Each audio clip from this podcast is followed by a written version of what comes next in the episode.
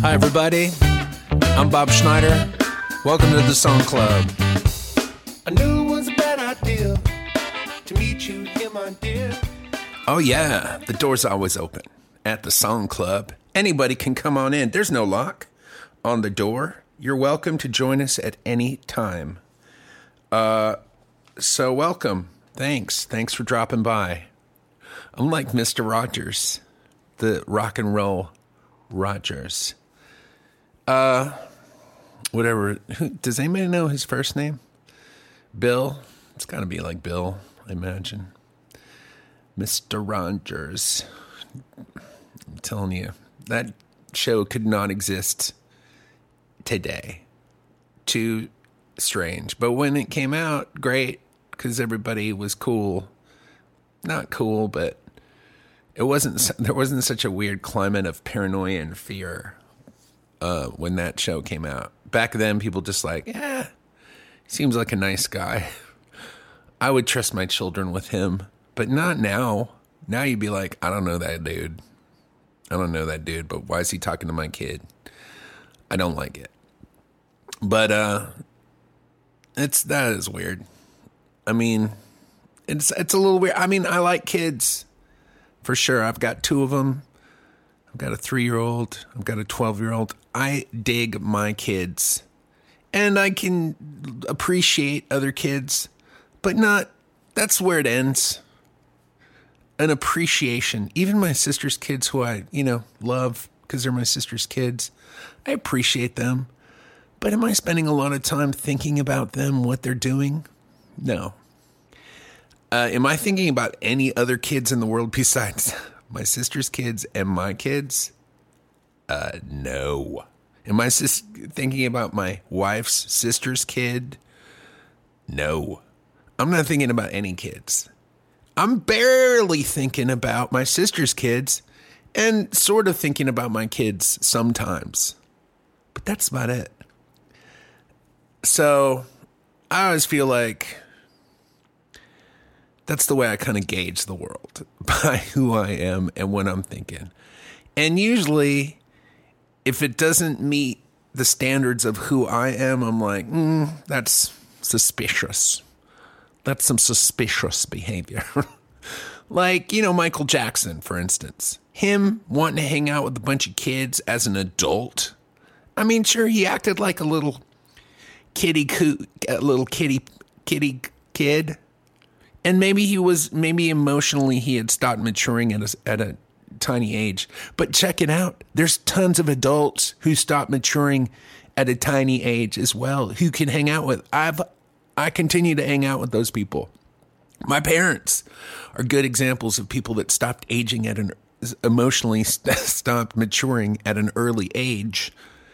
So you don't have to hang out with kids to hang out with kids. You can hang out with adults that act like kids, and especially in rock and roll, there's plenty of them to go around. I just find it weird if you're hanging out with kids. I mean, here's who I'm hanging out with. I'm hanging out with my wife and kids, and my band if I'm at work. But other than that, and maybe friends occasionally, but not often.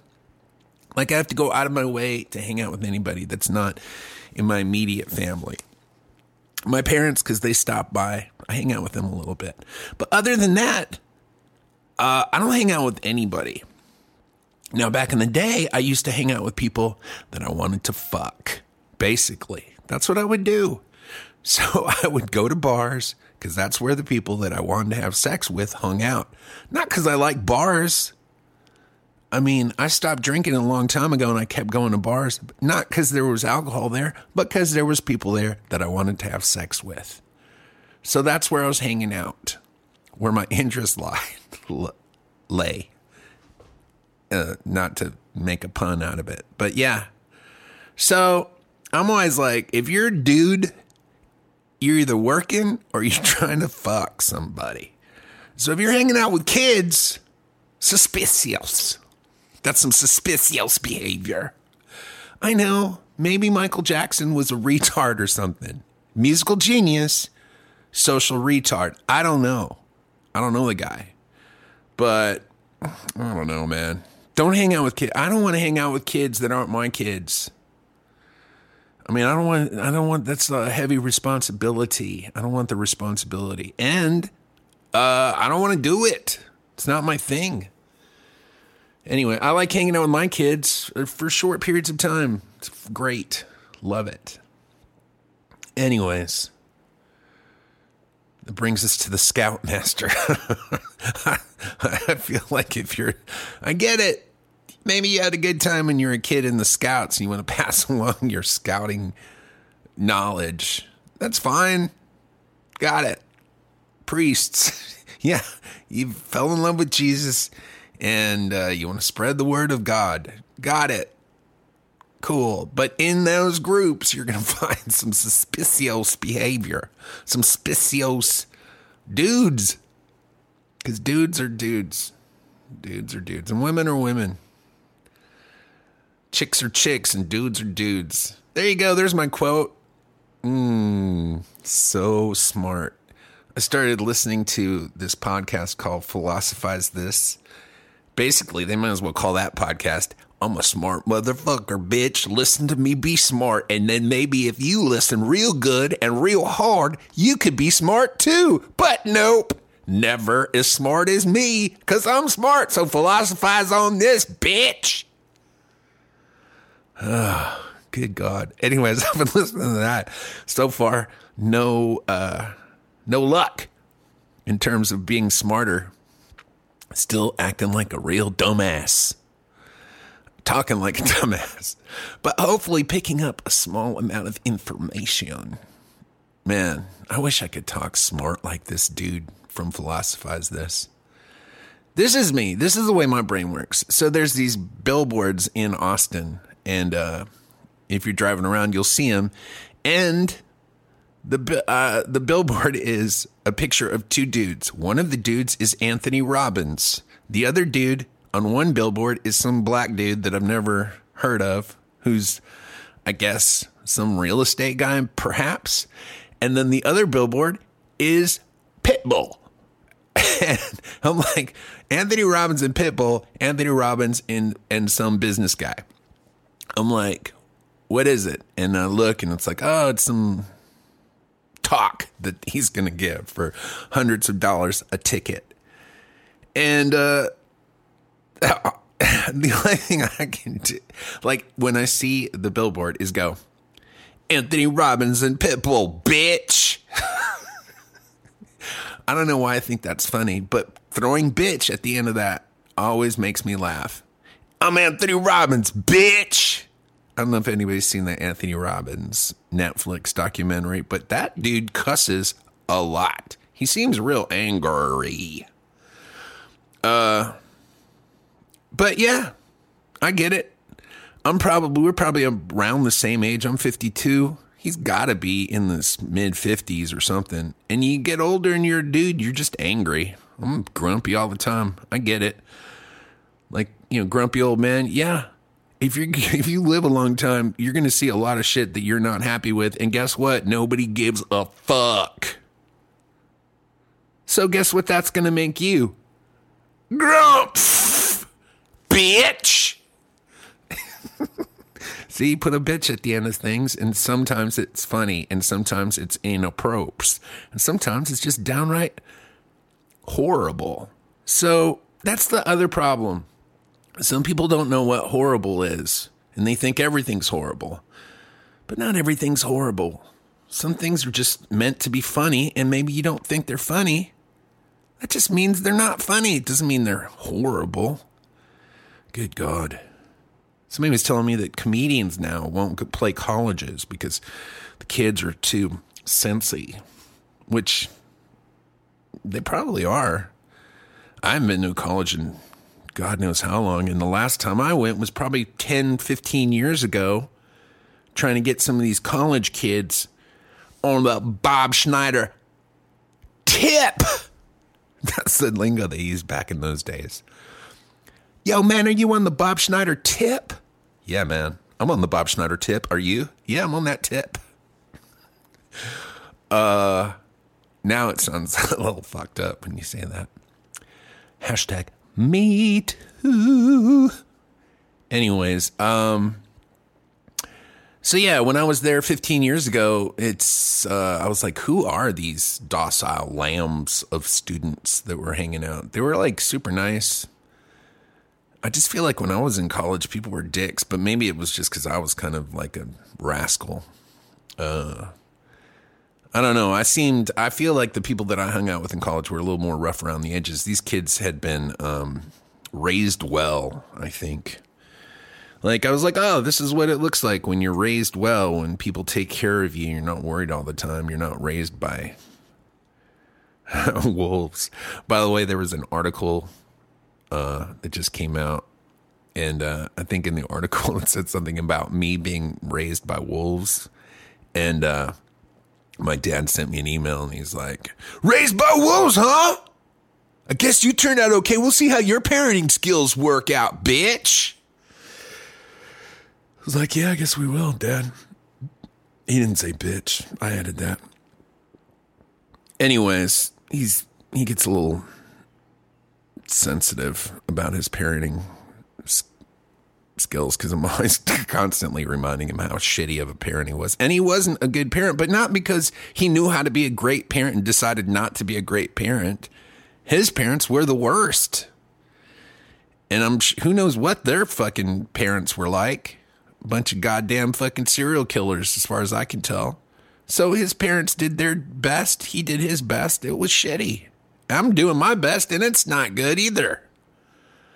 Maybe my son will be, finally there'll be a good parent in the bunch. I don't know. We'll see. See how it goes. All right, well, I've got a new album out. It's called Blood and Bones. It just came out a couple days ago. If you're in my Patreon... If you're a Patreon subscriber, one of my supporters on Patreon, you got the whole album. So I hope you like it. Let me know. Send me a comment. Let me know what you think of it. The things I've read on Twitter are good. The things I've seen on Facebook are good. They're all positive. But, I get mostly positive feedback. I fly pretty far under the radar. So anybody who's listening to this at this point is a fan. And they're going to like most of the things I do, I think. So I can't tell myself that it's everything I do is great because I do have, I'm drinking the Kool-Aid that I mixed up and have been serving. So I get it. I take it all with a grain of salt. But I like the album. I'm really happy with the way it came out. I love the recording of it. I love how effortless a lot of it sounds. It has a acoustic quality that is reminiscent of Lonely Land, which I love. Anyways, let's start out with one of the few, most of the demos for the album I've put out, but there's a few left. And so I'll do what I've been doing over the last 6 or 7 or 8 podcasts and keep giving out the demos for the album. And so this is the original demo for the title of the album, Blood and Bones. Let's check it out.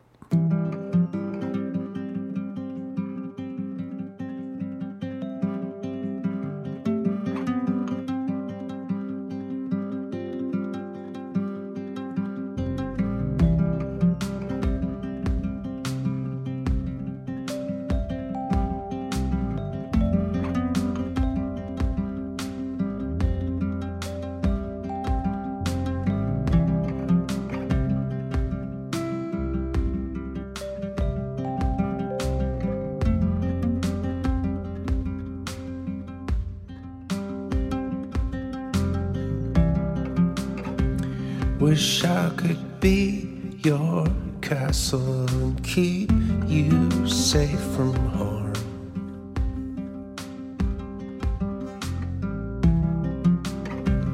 Wish I could be your favorite movie where the bad guy falls into your arms.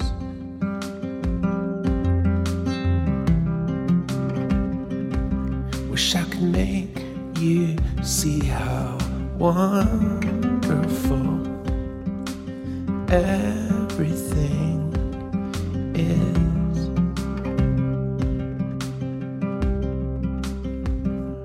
most of the time.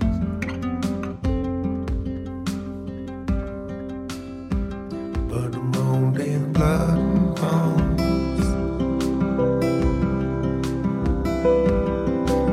Blood and bones. Blood and bones. Blood and bones.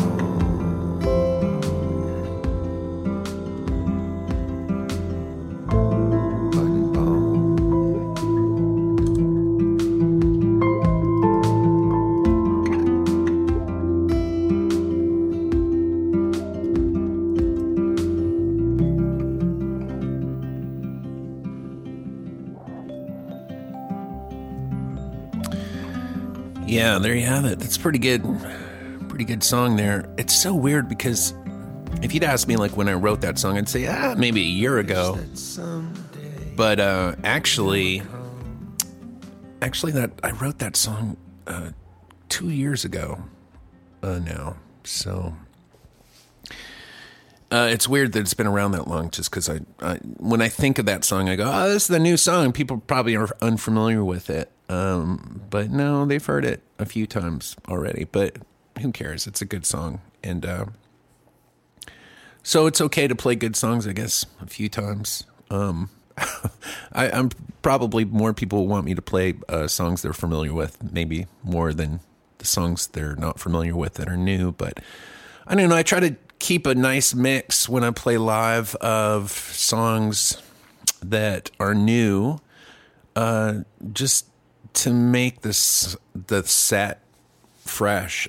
The idea of coming into a town that I played 6 months ago or even, a week ago, if I'm playing in Austin, like doing a regular residency at Saxon Pub, the idea of not having new material to add to the set list is abhorrent to me. So I make myself write a song a week so that even at the Saxon Pub, I can at least play something new, and also something old that I haven't played in years or ever. Maybe an old song that kind of slipped through the cracks, just to make the shows interesting and unique and different from the last show. So I try to add new material in, and then if I'm on the road, which I'm about to be in July, I'll be out on the West Coast. I want to make sure that I'm playing at least 3 or 4 or 5 songs that I've never played out in that area with the band. Hopefully good songs that people will, like. And then, of course, you try to play some songs that people know, because it's not stand-up comedy. You don't want to hear all new stuff. You want to hear stuff that you're familiar with when you go see a band. So I hope it's a nice mix of stuff that you're familiar with and stuff that you're new to. Hopefully it makes it interesting. And I know it makes it interesting for me as a performer to do that. I've never had any interest in being in a cover band, even if the cover band is a Bob Schneider cover band. I get why the Rolling Stones or AC/DC do what they do. They're playing the hits because that's why people are, coming to see them. But man, that would suck to not play new songs. But they're sucking. It's sucking all the way to the fucking yacht parking lot where the where the billions of dollars are on their yachts. So I'm sure they can be cool with it.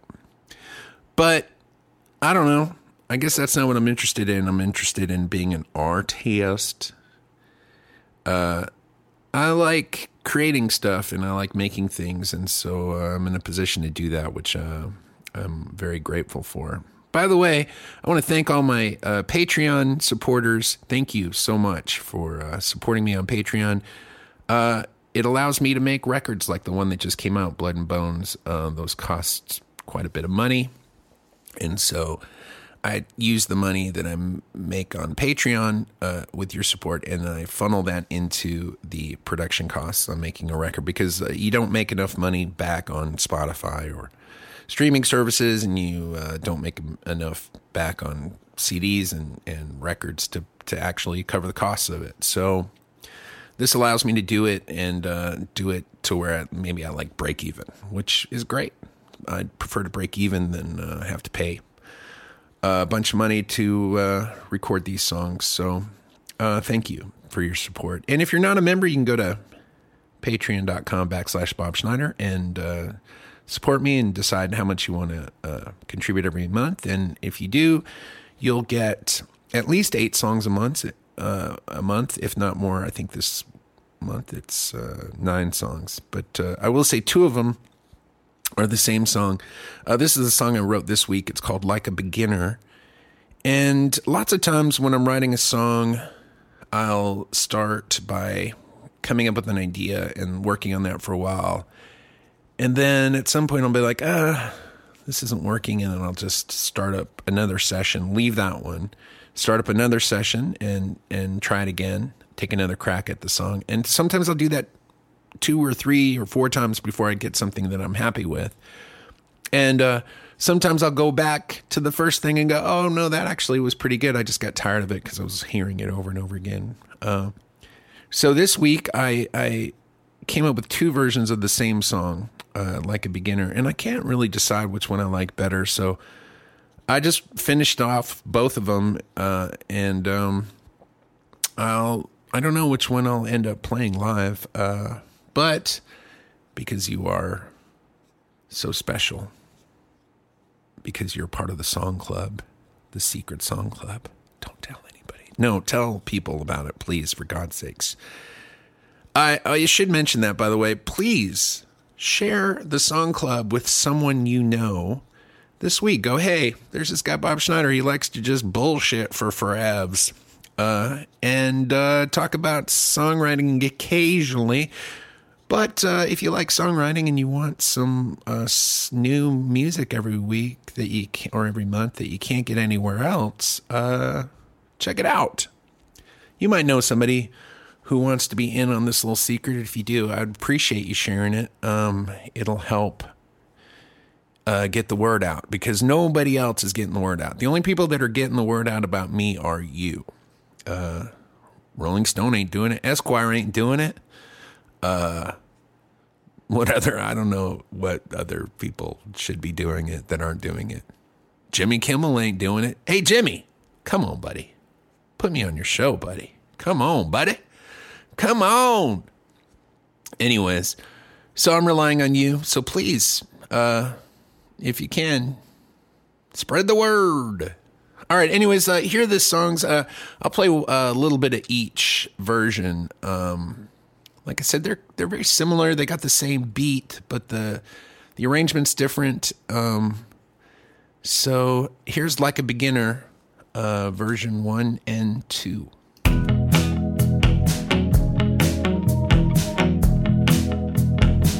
Bring me the head of a Buddha.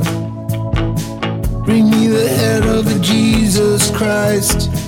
I'll give you everything you want if you pay the asking price. The smile's a bird in a castle, the secretary of grace. I got your flowers in my hat, girl. I got a foolproof escape. We're on fire in the hallway, like an American flag. I'm inside the belly of the whale, and it's such a fucking drag. Well, you know, if you squander in the light, oh, hard to see. My candy finger sugar bound, wrapped up in your luxury. You make me feel like a beginner. Have I been lost for all I know? You can fold me up and take me with you when you go. And with your smile below your fingers, with no heart above the rim, you can throw me down your ladder, baby, or leave me to swim. So that's the first version. I mean, I kind of worked on these at the same time, but that's one of the versions, and here's the other version.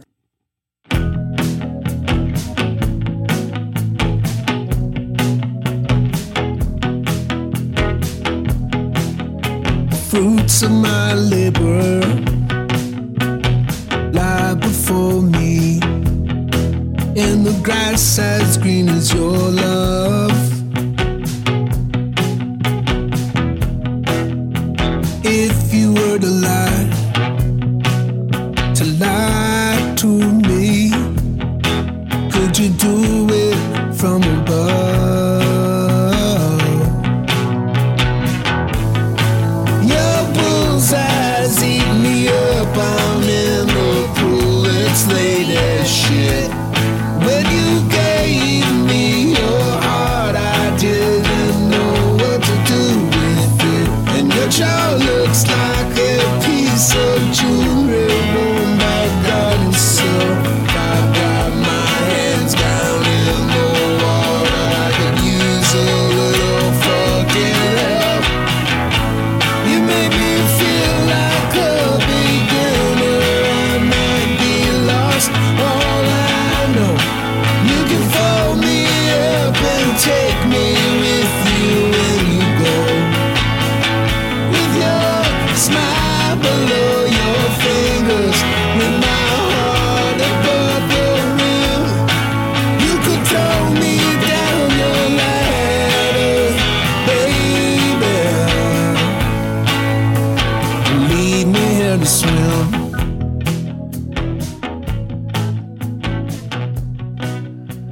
Yeah, there you have it. Those are the two versions of Like a Beginner. I couldn't decide which one I liked better. I felt like the second one was better, but then when I started practicing for the show yesterday, I realized I like playing the first one better. That doesn't necessarily make it better. It's just some songs feel better when you're playing them live and some sound better recorded. I've done that before where I've recorded a song that I love the recording, and then every time I go to play it live, I'm like, I don't like playing this song. Flower Parts is a prime example of a song that the recording sounds great. I get a lot of requests for it when I go play live, but I don't want to play it because it's no fun to play for me. It's hard to sing. I'm not really that crazy about it. So I don't play it very often, even though I think the recording's great. I think it's a pretty good song. It's just not fun to play live. And so there are songs like that were fun to record or write. Maybe the recording's great, but they're just not that fun to play. So I think that's a prime example of that last song, whereas the first version maybe isn't as good as the second in terms of the recording, but the first version's easier. Or not easier, but just more fun to play. There you have it. Some really inconsequential opinions by me about something I did. How wonderful is that? It don't stop. Anyways, in case you're wondering, the prompt for that song was bullseye, which is a hard prompt if you're just trying to squeeze the word bullseye into a song. I think I ended up using the line, your bullseyes eat me up, which I feel like when I was writing it, I was like, well, I'll just take this out eventually and just say your blue eyes or something eat me up.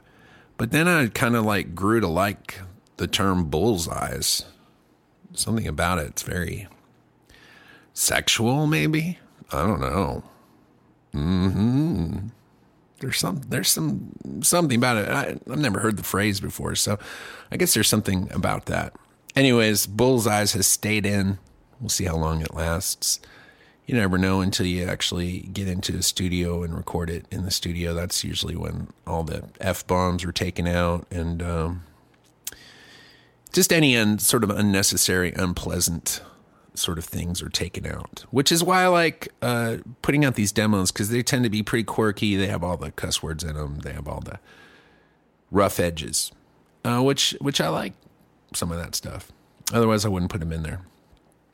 There's a line in the song in the chorus where I say, with your smile below your fingers. You might be like, what the hell does that mean? Well, I went on a K-pop watching binge about a week ago. If you're unfamiliar with K-pop, just type in K-pop on YouTube and go down the K-pop YouTube rabbit hole. K-pop is super commercial Korean pop music. Basically, they took the boy band formula for boys and girls, and basically what Samsung did with the TV, Korea now has done with music, and it is incredible. It's truly amazing. And they have a group called, what's the group called? T-Type, maybe, or something like that. I think they're called T-Type. Anyways, it's an all-girl group, and they have a song called Likey Likey, I think. I'm not like, you might understand at this point that I don't research anything or pre-plan anything. It's all fly by the seat of my pants. But anyways, could be Likey Likey, could be T-Type, something like that. It'll show up if you K-pop.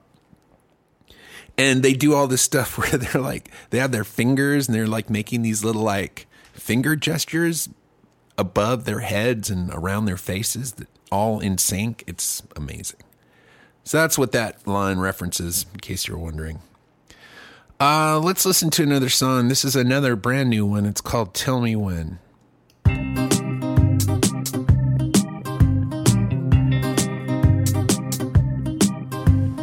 Took me on a trip in your flying saucer. You looked like a princess on the moon. I used to be the boss, now I ain't the boss, or I don't mind, but it came so soon. I was the underdog, I'll be the underdog again. Baby, just tell me when.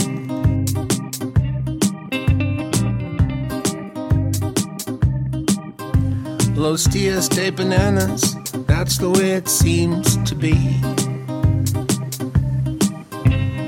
Ay, ay, ay, baby, set me free. I was a loser, I'm sure I'll be a loser again. Baby, just tell me when.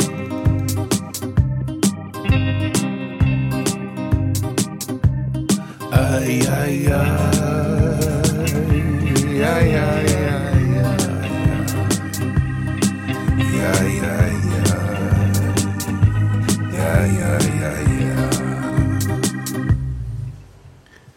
I braved the winters down in Georgia. Yep, there you have it. I was the underdog. I'll be the underdog again. That was the phrase for that was underdog, and then actually, it was Flying Saucer, and I'm in a. I used to run a group, a songwriter group, and I bowed out of it, and now I'm back in it again with another group, and so I'm sent the phrases now, which I prefer, so I don't have to come up with the phrase. So the phrase that was sent to me was Flying Saucer, and then they came back a few hours later and said, oh, I'm not sure about Flying Saucer, let's do Underdog, you decide. So I used them both in that song, and I like the way that song turned out. It's different for me. So different is always good. I'm always amazed by people who kind of write the same song over and over again. It doesn't interest me at all to do that. I would get tired of writing after a while if I was just kind of writing the same song. So I'm always trying to write something different. And so when I actually get a chance to do it, it's always fun. Even though I will say that a lot of the songs that are my favorite songs that are written are kind of traditional songs.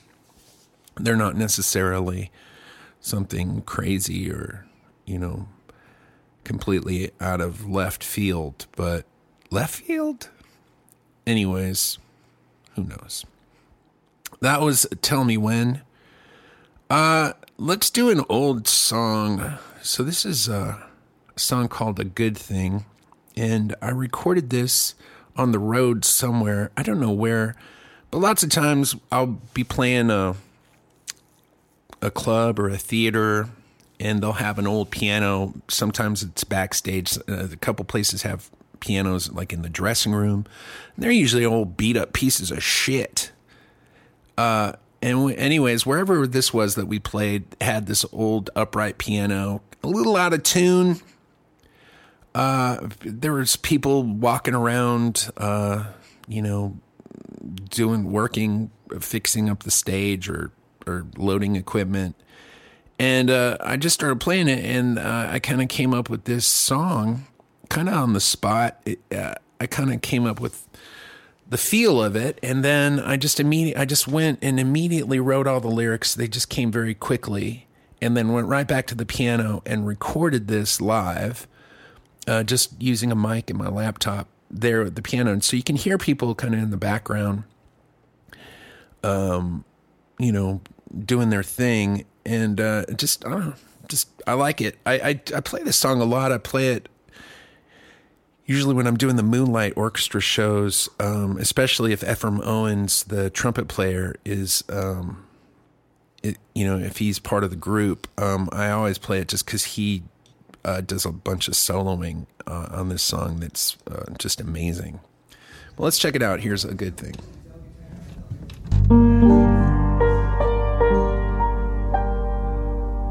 She took the diamonds down from the mantle roll, loaded up the hi-fi with some berry manilow, mixed up some drinks and it began to rain. We slipped a soft blade right into his heart again. He said, baby, I usually don't feel a thing, but goddamn if this don't make my big bell ring. She said, don't you worry, baby, don't you mind. Mama gon' give you something showing up hard to find. It's a good thing, a good thing, a real good thing. All the lights up in the city, they were blinking in the tree, and the kisses covered his face just like little honeybees. Couldn't find his feet, so he got down on his knees. She said, you can't run from your heart, you sure enough can do what you please.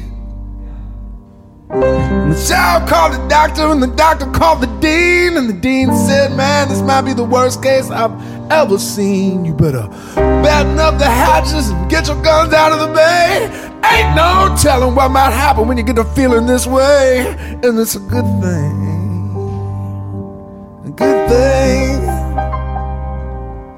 a real good thing.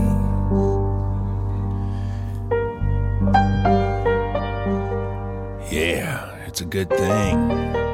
Oh, it's a good thing. Yeah, there you go. There you have it. Yeah, some songs just come real easy. I don't know why that is. Usually the best songs that I write come real easy. They kind of come almost complete, usually. Even that song, there's a line in that song that I've changed since I wrote it. But that's the only line in the whole song that changed, really. The rest of it's all pretty much exactly the way it came out that day. Just like literally, maybe it took me an hour to write those lyrics, maybe less, I don't know. I just wrote them as quickly as I could, really, and I like the way it turned out. So you get lucky every once in a while. I think of it a lot like archaeology, where you're digging up dinosaurs. The songs are there, so you just got to dig them up, and as you're digging them up, at first you don't know what it is you've got. You just see a bone.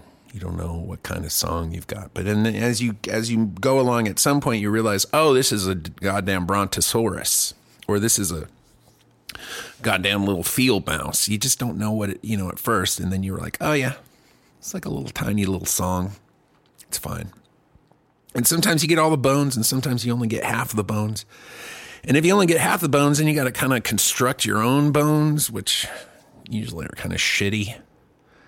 So the songs that don't come complete, that I have to sort of finish off with my logical thinking part of my brain, that stuff's not that good. The stuff that I use my intuition, the subconscious part, that's usually the best stuff, because I'm squeezing a lot of information together subconsciously that I just can't do consciously. So that's usually where the good stuff comes from, I think. A lot of people think of it as like channeling or something, like, I don't know where it comes from. Seems to come from the ether. No, it comes from all the stuff that happens that you experience in your life, and then your brain figures it out, and then it comes out, and you're like, whoa, where'd that come from? It came from the squeezings part of your subconscious. By the way, that Philosophize This dude doesn't say the word squeezins. Good God, that dude, real smart. Real smart. Sometimes I don't like listening to super smart people, because I'm like, oh, God damn it, I'm dumb. But I'm not that dumb. I'm just not smart talker. I don't smart talk you. But, man, if I could smart talk you, people be like, damn, he's smart talking. Damn it. They're like, they write me up. They're like, oh, because fucking dumb. Fuck that guy. I know.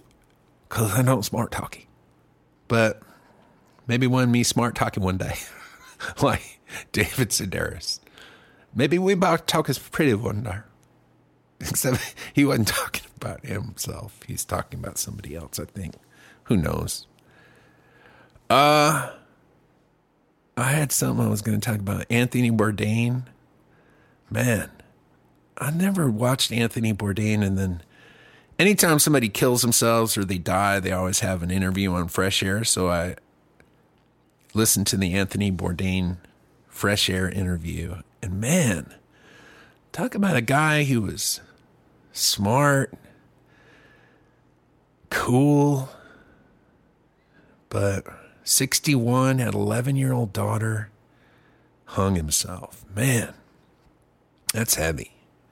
That's heavy duty. When you got a daughter and you kill yourself, or a son, when you got a kid and you kill yourself, man, that's heavy. And he was down there. He was depressed. And I get depressed all the time.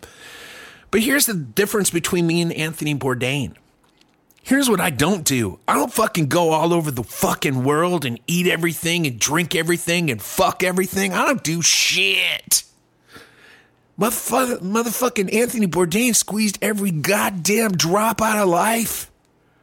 Every fucking tiny, the tiniest morsel, the fucking, when he was done, there wasn't a goddamn fucking single drop left in that fucking life. That he squeezed it all out. My fucking life, it's like a fucking melon. It's like a goddamn peach that's just on the tree, that's just barely hanging on the tree. It's so fucking fat with juice. Because I don't do shit. I stay at home all the time. If I could just do all my shows from inside my house and could like do some sort of hologram projection, that's what I would do. I wouldn't leave my house ever. The only time I leave my house is to go play shows. The rest of the time, I'm just like, fucking fuck it. You know, my wife wants to go travel somewhere. I'm like, oh God, no. But we do, because, you know, you got to make allowances. So I'll get somewhere and I'll be like, this is cool. This place is cool. I'm glad I'm here. I'm ready to go home. I'm not going to goddamn Thailand or Vietnam or fucking Borneo or fucking going up the Congo River. That motherfucker did all that shit, and then he was like, I'm like, at least I always will have the thing where I'm like, well, fuck, if I could just get to the goddamn Congo River, maybe I wouldn't be so damn blue. maybe I wouldn't be so goddamn depressed. He didn't have any of that. He was like, I've done it all. I fucked all these bitches. Ah, man. 61. It doesn't seem that old. But, I will say, I'm not going to say shit. I was about to say some shit I'm not going to say. Anyways, I'm going to go out and watch all the Anthony Bourdain shows now. The guy seems real cool. And like, it'll be like when I found out about Mitch Hedberg. I found out about Mitch Hedberg right after he killed himself. Then I went out and listened to all his stuff, and I was like, wow, this dude's cool as fuck. I wish he was still around. I'm sure I'll be feeling that way about Anthony Bourdain. But maybe they are. Maybe Anthony Bourdain's still around. Maybe Mitch Hedberg's still around. I don't know. I don't know shit. I mean, they're not around in terms of this life, for sure. They're gone. But they're kind of still around. I'll still be able to hang out with Anthony Bourdain, watching his show, and having some sort of weird relationship with him and his show that will seem real to me at the time.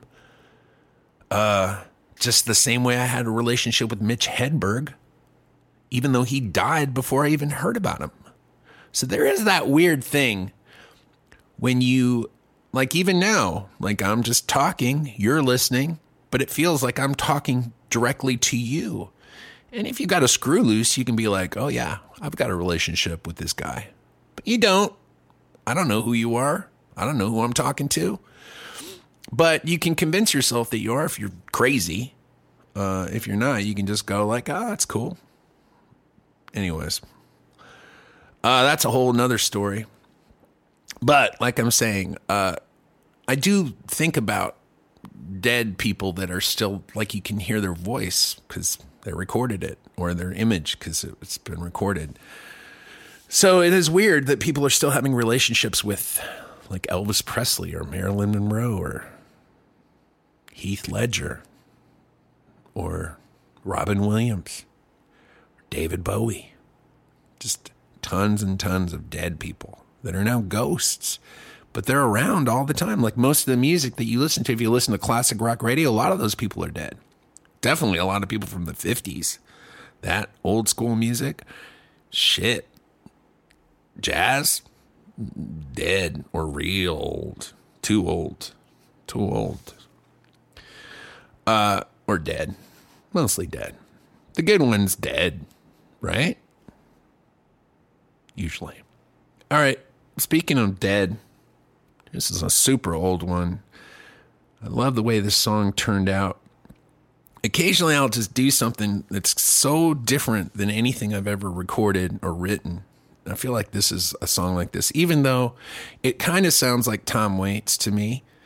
And I did listen to Tom Waits a lot from the time I was about 20 till I was about 30. I listened to Tom Waits all the time. And I think I've written a lot of songs that kind of emulate Tom Waits, even though I don't necessarily emulate his voice. But the way he writes, I kind of emulate that. And I feel like this is as close as I'll get to something that he would have written. But for instance, I use oboe sounds on this that I don't normally use oboes. But let's check it out. It's called The Thing She Does for Strangers.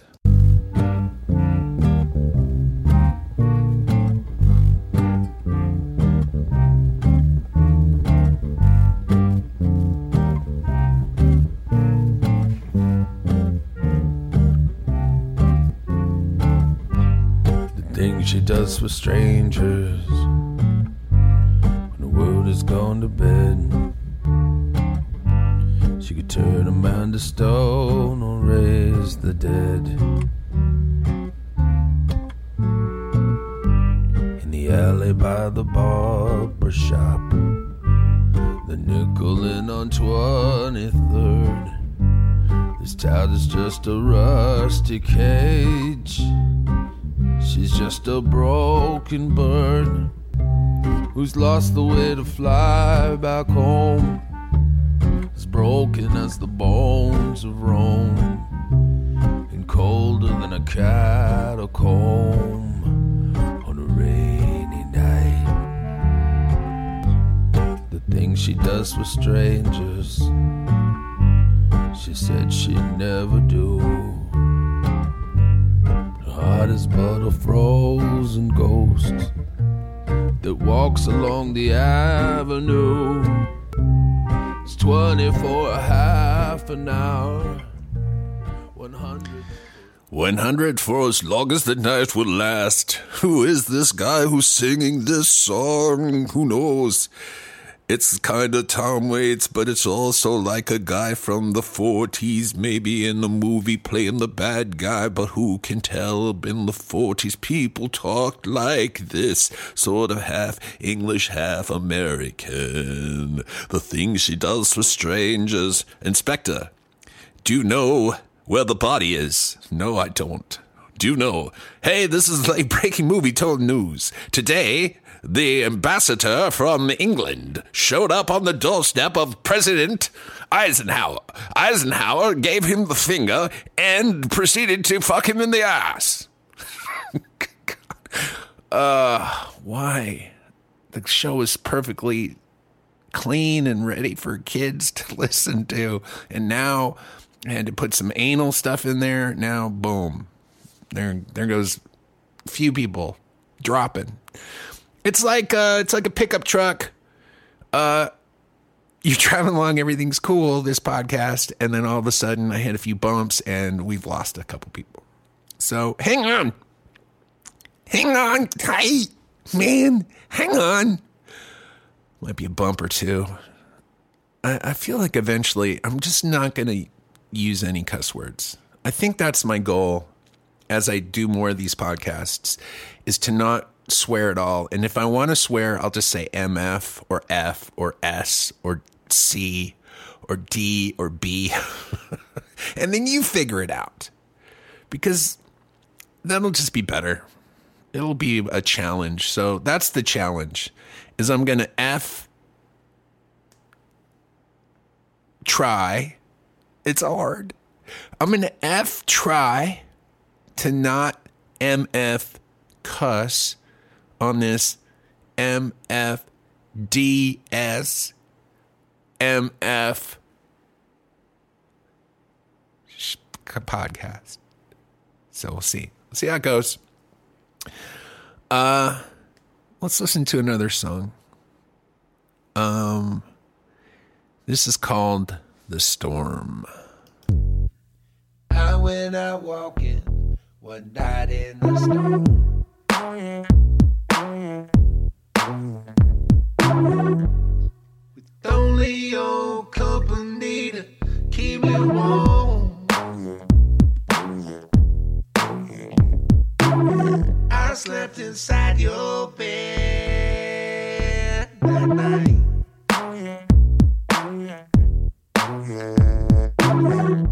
You held me in your arms, said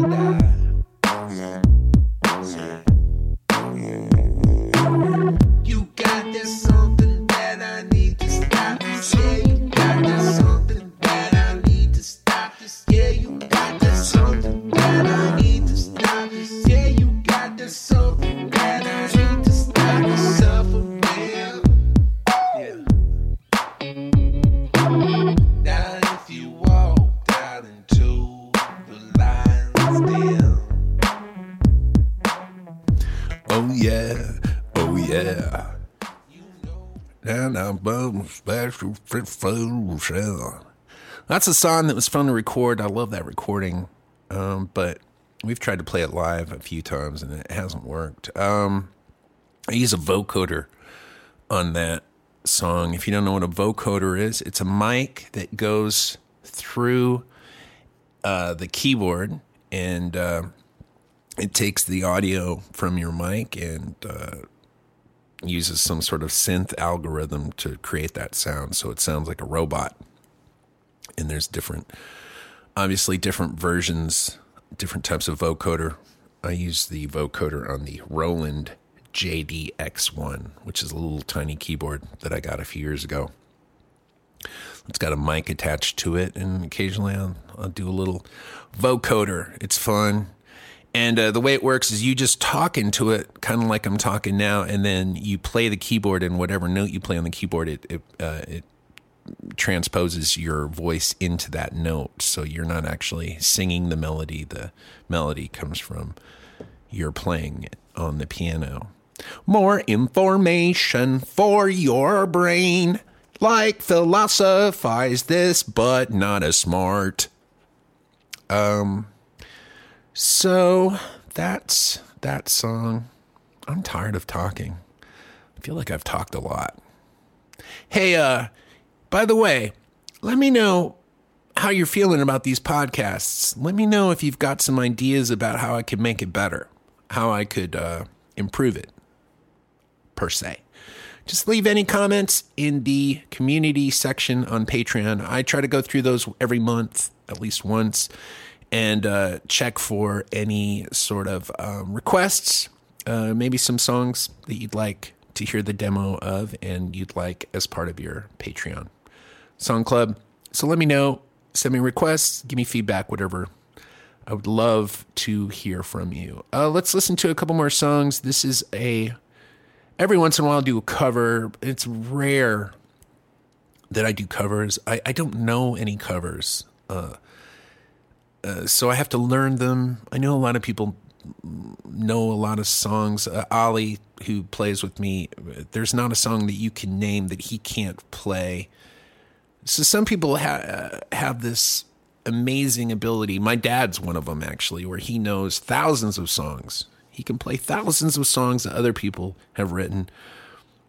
I find it amazing. I can't play one. Even the ones that I cover, I usually need a cheat sheet or something to read the lyrics off of. But I do like this song. Kimya Dawson wrote it. I don't know if she was in the Moldy Peaches at the time that this song came out or if she was on her own.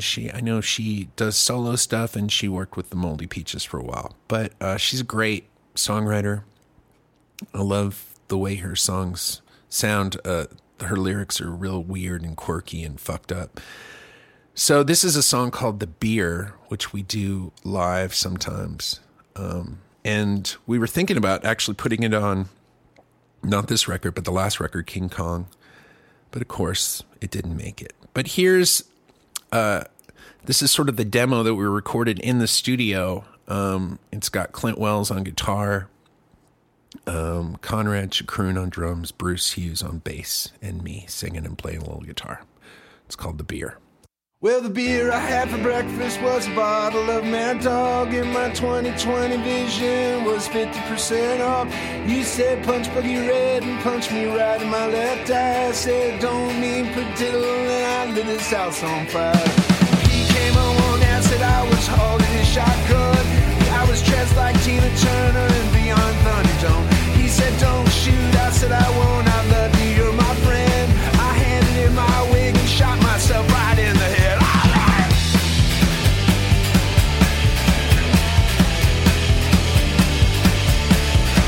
Then I stuffed the box of tissues in the hole in my skull.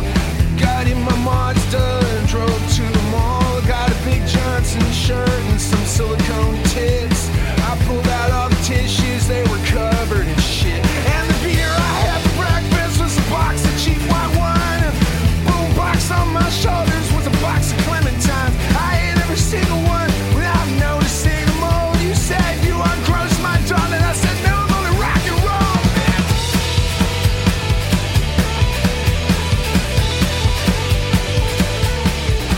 Even though I'd never been. Yeah, that's a fun song right there. That song just reminds me of El Paso. El Paso was where I lived right before I moved to Austin. I lived there for about a year and a half, going to college at the UT El Paso. But I hardly went to school, really. I did a lot of partying, basically, a lot of drinking. But drug use as well, sometimes unknown drugs. There was a time I hung out with some guys. They were all from the Middle East. The guys that lived in this apartment. I met them because I lived in this apartment complex, and They were just nice, friendly guys. They liked to drink, and I like to drink. So I hung out with these guys quite a bit. One guy was from Egypt. One guy was from Morocco. Two guys were like Palestinians from Syria. And they were all super nice. This is all pre-11. This was like, 89, 88 in that era. So, there wasn't all this weird, after 9/11, there's just a lot of weird Middle East stuff in terms of like, what are those people doing in the States? There was none of that back then. They were just fun guys, were super friendly, and, just made me kind of part of their group, which basically meant just hanging out at the pool, drinking beer all day. And we'd go to Juarez quite a bit, and we lived in this sketchy apartment complex. It had a bunch of interesting people, kind of Florida project style living. And I remember one day, me and Hisham, the guy from Egypt, were hanging out at the pool, just doing what we normally do, which is smoking cigarettes and drinking beer, cheap beer, usually like no brand, like that beer that just was in a white can that said beer on it. We're drinking that, or maybe we're drinking some Bush Light or something, just whatever the cheapest beer you could buy at the store was, the cheapest rocket beer. That's what we'd be drinking. Anyways, we're sitting there at the pool one day, and we look up, and on the second floor, there's this old kind of crazy lady. She was probably in her 40s, which, we're both young guys. We're 22, maybe 21, 22.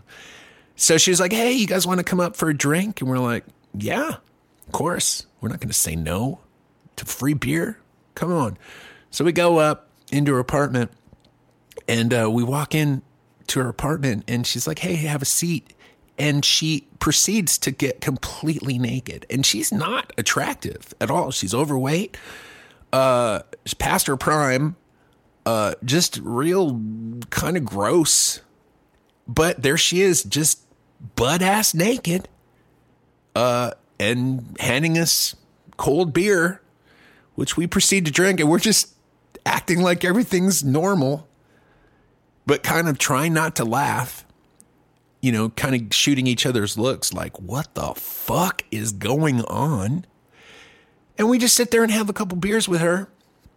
And then we were like, well, I guess we're going to go. And as we're leaving, she hands us, she's like, hey, do you guys want these? And she stretches out her hand, and there's just a handful of pills, all different colors, different shapes, sizes, maybe 8 pills, 6, 8. 10 pills, I don't know, a handful of different colored, different shaped pills. And we're like, yeah, of course we'll take those off your hands for you, lovely, naked, old, crazy bitch. So we do, and we leave there, and we're like, what are these? And we're like, I don't know, you just know, neither of us know, we're not drug guys, we're beer guys. But, we're not going to let these pills go to waste. So that night, we get together with the rest of the guys in my apartment, and we show them the pills. We go, hey, we got these pills from that crazy lady. And we decide to cut the pills up in, there's 4 of us, me and Asham and these 2 other guys. So I can't think of their names now.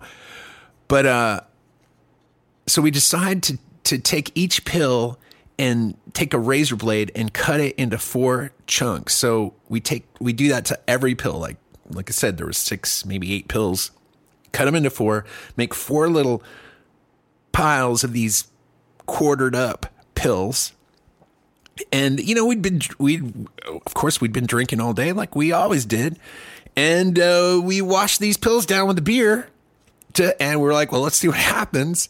And we're like hanging out and listening to music and just, doing what guys in their early 20s do. And next thing I know, we're like running around my apartment. I lived in an efficiency. So it's just one room next to, and there's a kitchen there with a little, like a little bar. But it's all one room and a bathroom. That's it. My bed was a pull-out bed. There's no room in there. So we're, one minute we're hanging out, listening to music. The next thing I know, we are running around in a circle, like you might see in a movie where they have a tribe of people dancing about a campfire. But we're running around as fast and as crazily as we can, obviously affected by this handful of unknown drugs that we've just taken. That's the last thing I remember. The next thing I remember, it's the next day. This was at night. This was probably 11 or 12 at night. The next day, and again, this is a memory from, oh my God, how many years? Almost 30 years ago. So who knows how much of this is even true, but this is the way I remember it. I remember waking up the next day, and as I wake up, I kind of look up and realize I'm kind of like half on, half off the couch, shoes on, clothes on, like I had been running in this circle with these guys. And then all of a sudden somebody was like, lights out, and we all dropped to the ground wherever we were, kind of like a game of musical chairs where our brains just said click and turned off. Because I looked around and we were still in that same formation where we had been running around, but everybody was passed out. Like one guy was on the ground, one guy was like half on a chair, one guy was like half on the couch, one guy was like leaning up against the bar, kind of like somebody had just hit a button and we'd all passed out. Luckily we didn't die. We were all fine. But that's what those drugs did. Wound us up, turned us off. Anyways, we didn't do any more drugs from that lady. Yeah, I'm not a big drug guy. I'll just put it that way. Of course, you'd be like, what are you talking about? You're just telling a story about how you just took a handful of unknown prescription. They all like look like prescription drugs of some kind. And this lady was crazy. So they were crazy drugs. They were for a crazy person. Antipsychotics, maybe. Who knows? Anyways, those days are long behind. You hand me anything now, I'm like, thank you, and I immediately dispose of it. I don't want anything from anybody at all. All right, here's a brand new song. I just wrote this this week as well. It's called Simple Solution, and I like this song. I think I don't know about how you guys are feeling, but I'm feeling dismayed, I guess. I'm bummed out. I'm bummed out about how divided this country feels. I like a lot of people, and I don't think politics should get in the way of me liking somebody or them liking me. But I feel like this country is really divided in a way that's fucked up. Like, it's not helpful. It's not helpful that we are not working together to figure out a solution to what's going on in this country. So, I don't know. I know we're all just human beings. We're all just want to be happy. We all want to be safe and happy and take care of our families and be okay. That's everybody. Doesn't matter who you are, what you believe in, what your situation is. So it's just a bummer that people are so divided. It just bums me out. Anyways, I feel like that's where this song comes from. It's not a political song at all, but it is a song about what can I do? What can I do to make the world a little bit better? Maybe. I don't know. I guess that's what this song's about.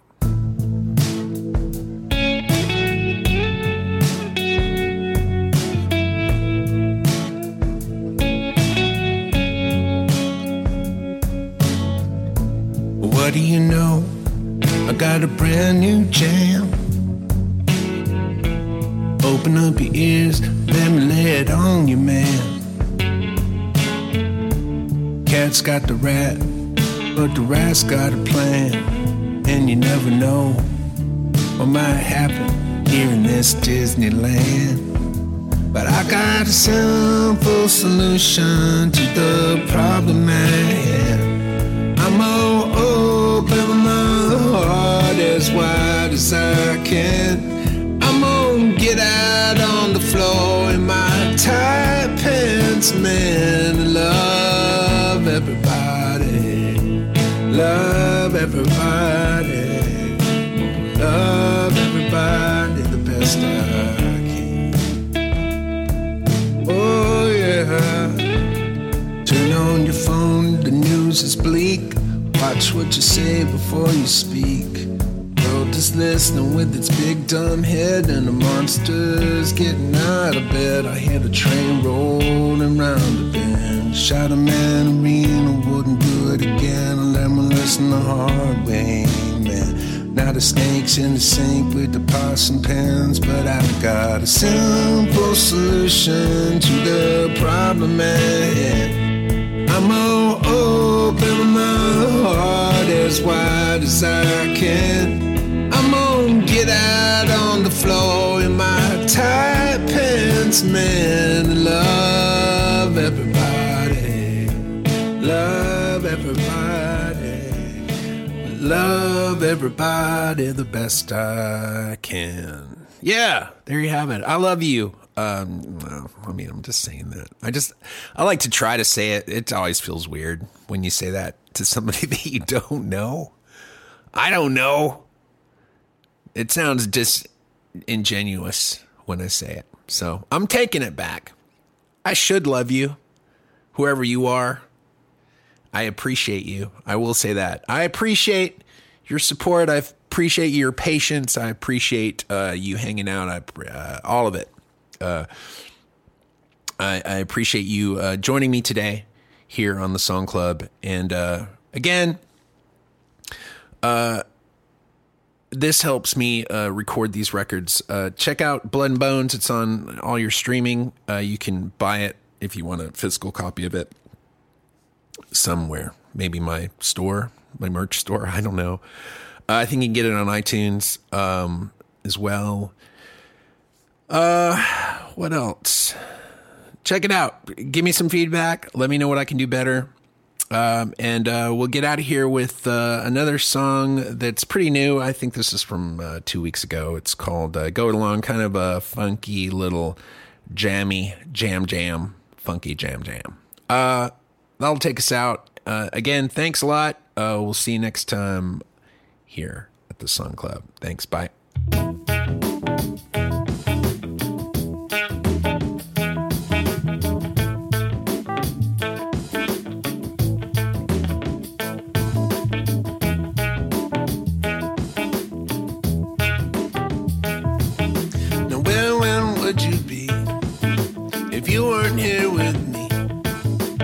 Could you be the waterfall? Could you be that big old tree? I had an idea that me and you have always been together, cause it's what we do, a dream to share, something to see, this world in all eternity. To wake from this would be delightful. To share the ship out into the sea would be frightful. I know that's the way that you're insightful, but damn, it's quite a biteful. And no one wants to go it alone. No one wants to go it alone. No, no, no, no, no, no, no. No one wants to go it alone. No one wants to go it alone. No, no, no. And when the storm came unexpected, and all I could think about was you, dear. Yeah, and then your mom died, and I'm pretty sure, it's hard to say, but I'm pretty sure that she was somewhere near.